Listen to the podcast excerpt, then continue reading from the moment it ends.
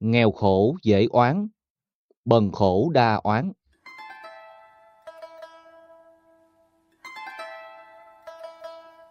Bần khổ đa oán ở đây được hiểu theo hai phương diện. Bần là nghèo, khổ là bất hạnh. Người nghèo khó có thể quán hận cuộc đời, quán hận con người trong những tình huống cụ thể. Người khổ đau cũng có khuynh hướng đổ lỗi cho người, cho đời trong những hoàn cảnh khác nhau. Như vậy, thay vì truy tìm nguyên nhân, thì những người có uy thế thường lấy cái tôi của mình làm trục xoay, thấy rằng mình luôn quan trọng. Khi kết quả diễn ra ngoài ý muốn, người đó rơi vào trạng thái cầu bất đắc khổ, tức là mong mỏi, khát vọng, lý tưởng, nhưng trên thực tế, tất cả những gì đạt được nằm ở dưới mức trung bình.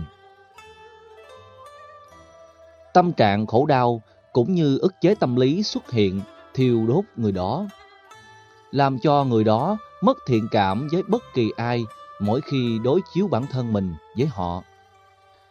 Ca dao Việt Nam có câu nói chí lý, thể hiện thái độ tâm lý thông thường vừa nêu. Trâu cột ghét trâu ăn. Ghét ở đây xuất phát từ cái gì?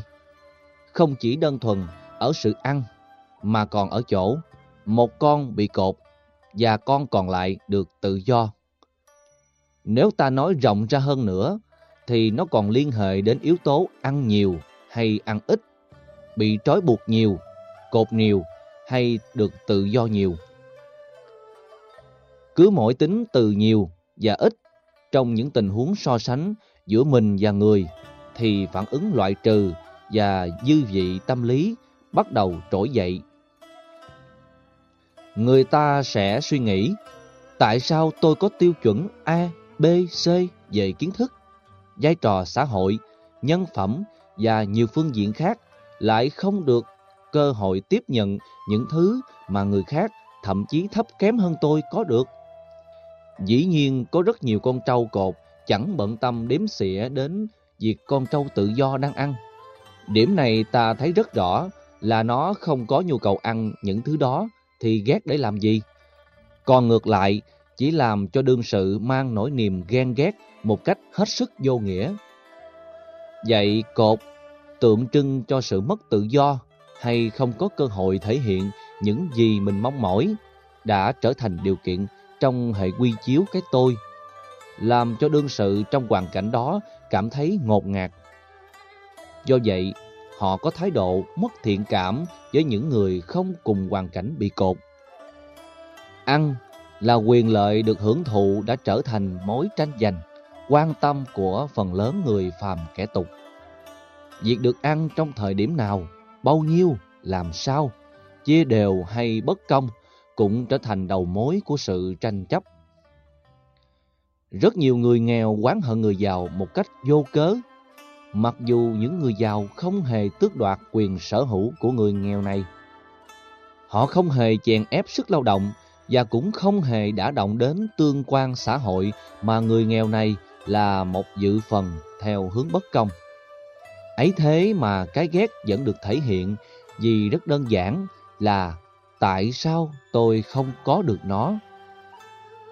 Dưới các hình thức, tâm lý thất thường ở những người nghèo khổ có thể trỗi dậy bất cứ lúc nào, chẳng hạn như sự trách mắng, dễ cao có bực dọc, khó chịu hay có ác ý, ác cảm, tị hiềm hoặc thái độ thiếu tùy hỷ. Điều này dẫn đến phản ứng quán hoặc hận. Nếu cái nghèo, cái khổ do người nào trực tiếp tạo ra, thì sự quán hận theo đó càng gia tăng.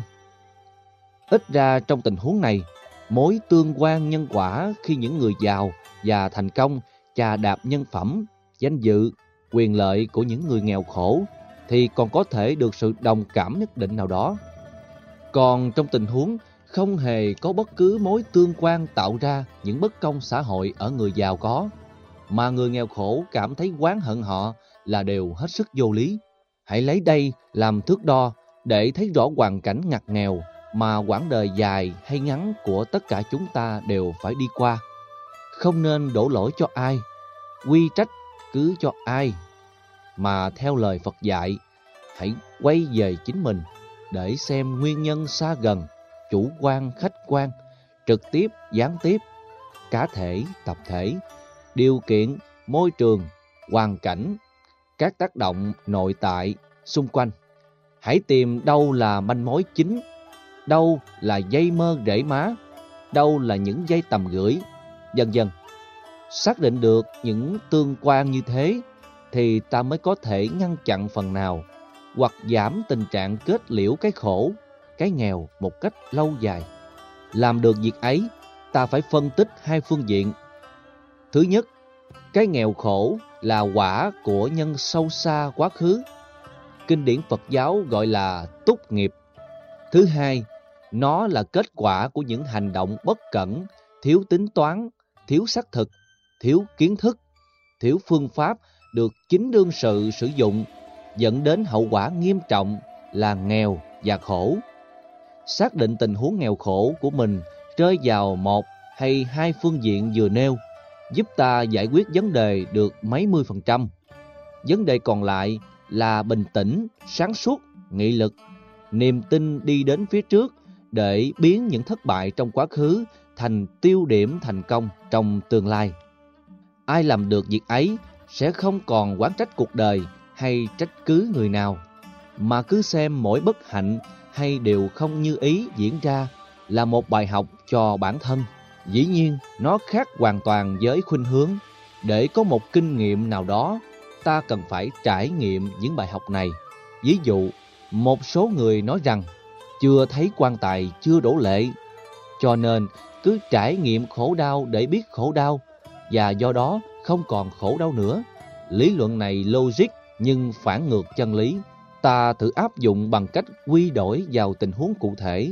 Có cần phải tự chặt cánh tay để biết đau khổ của mất mát cánh tay không? Câu trả lời hẳn là không. Có cần phải đi trên con đường rải nhiều đinh, bị nổ lớp, gặp tai nạn giao thông để biết được tai nạn của việc rải đinh trên đường phố là gì không? Câu trả lời hẳn nhiên là không. Ngày mùng 8 và 9 tháng 7 năm 2010 dương lịch, tỉnh Bình Dương đã phát động chiến dịch sử dụng những loại xe chuyên dụng nhặt đinh rải trên toàn bộ tỉnh. Kết quả trong 2 ngày cho thấy hơn 30 ký đinh được rải nhằm phục vụ cho việc sửa và giá xe ở các tuyến đường. Ai là tác giả của nó thì hiện nay không truy ra được. Nhưng hiện tượng rải đinh đã dẫn đến rất nhiều tai nạn giao thông. Từ đơn giản đến nghiêm trọng, thậm chí chết người. Đôi lúc, chỉ vì hám lợi nho nhỏ trước mắt, nó dẫn đến nhiều hậu quả mà chính bản thân của người vì lợi nhuận nhỏ, phi pháp không thấy hết. Nếu có thấy, cũng nghĩ rằng nó không can hệ gì, vì mình không phải là nạn nhân. Do đó, phương pháp quay trở về, soi gương nhân quả của tự thân sẽ giúp cho người đang nghèo khổ giải quyết được nó ít nhất ở góc độ phương pháp luận. Trong chúng ta, thỉnh thoảng cũng có người bị người khác chửi vô cớ. Ta không có ân oán giang hồ với họ, mà tự động bị họ chửi. Trong những tình huống như vậy, bị hàm quan như thế, chúng ta cũng đừng buồn. Mặc dù mình không phải là tác nhân để tạo ra, nhưng lỡ người khác do vì nhận thức sai, thiếu chính kiến không có như lý tác ý, cố tình vì ganh tị hay vì biến chứng của cảm xúc dẫn đến thái độ từ lời nói đến việc làm thương tổn ta, thì tốt nhất nên cảm thông với hoàn cảnh khổ đau của họ để không gây hận oán kết thù. Và như vậy, quán thù trỗi lên đó chỉ là một chiều. Ta trở nên thông dong trước nghịch cảnh. Còn không khéo, ta sẽ bị trúng kế, phải liên lụy khổ đau theo. Phần lớn, sau khi phân tích nguyên nhân, ta thấy hậu quả tiêu cực xảy ra trong cuộc đời mình đều có gốc rễ ở hiện tại do thiếu chánh kiến, thiếu kiến thức về nhân quả, thiếu kiến thức về phương pháp hay thiếu các dữ liệu để phán đoán hơn là quy kết, đổ lỗi cho quá khứ ở một đời kiếp nhất định nào đó. Ứng xử của con người thường có khuynh hướng đổ lỗi cho quá khứ để an ủi trong khi mình không biết mặt mũi quá khứ của mình như thế nào, có tạo nghiệp xấu hay không. Cứ đổ lỗi như vậy, ta mất cơ hội phân tích các nguyên nhân đã diễn ra trong quá khứ gần với hiện tại. Kết quả là bế tắc đó có thể xảy ra một lần nữa hay nhiều lần nữa trong tương lai. Đây là điều chúng ta cần phải lưu tâm. Cho nên, đối diện với nghèo khổ bằng thái độ nhận thức nhân quả sẽ làm cho ta hân hoan hơn, thấy rõ hơn và tìm giải pháp một cách an toàn hơn. Phương diện thứ hai, từ nghèo đến khổ. Nghèo không nhất thiết tạo ra khổ, nhất là khổ tinh thần. Nghèo cho sạch, rách cho thơm. Ai dám bảo người đó bị khổ tâm? Ngược lại, họ rất sung sướng về mặt nhân phẩm và tư cách đạo đức. Sự trong sáng lương tâm của người này là tấm gương cho rất nhiều người noi theo. Có những cái nghèo không phải do ta lựa chọn mà do hoàn cảnh đưa đẩy. Cũng có cái nghèo gắn liền với sự định hướng nghề nghiệp và chọn lựa nghề nghiệp của con người. Chẳng hạn, người thích làm nghề nông. Tuy nhiên, nghề nông tiểu thương ở nước nào, thời đại nào cũng thường bị tác động rất thất thường của thời tiết, khí hậu ảnh hưởng đến thành quả thu được của từng vụ mùa. Cho nên, không phải lúc nào đầu tư vốn, phân bón, hạt giống, nước và nhiều yếu tố chăm sóc mà nó có thể dẫn đến kết quả tích cực. Tuần lễ vừa qua tại các tỉnh miền Trung, đặc biệt là Bình Định, hàng trăm hồ nước trữ cho hạn hán gần như khô kiệt. Biết bao ruộng lúa nứt nẻ như bị lỡ đất. Bà con nông dân đầu tư vào đó trở nên điêu đứng. Cho nên, không phải cái gì có đầu tư đều dẫn đến kết quả nếu ta hiểu nhân quả ở mức độ rộng hơn, sâu sắc hơn với các tác động đa chiều của duyên thuận và nghịch. Đừng bao giờ tạo sự nối kết từ nghèo sang khổ. Hãy khoan dung cái nghèo để khỏi phải khổ tâm khi so sánh bất hạnh giữa mình với những người xung quanh.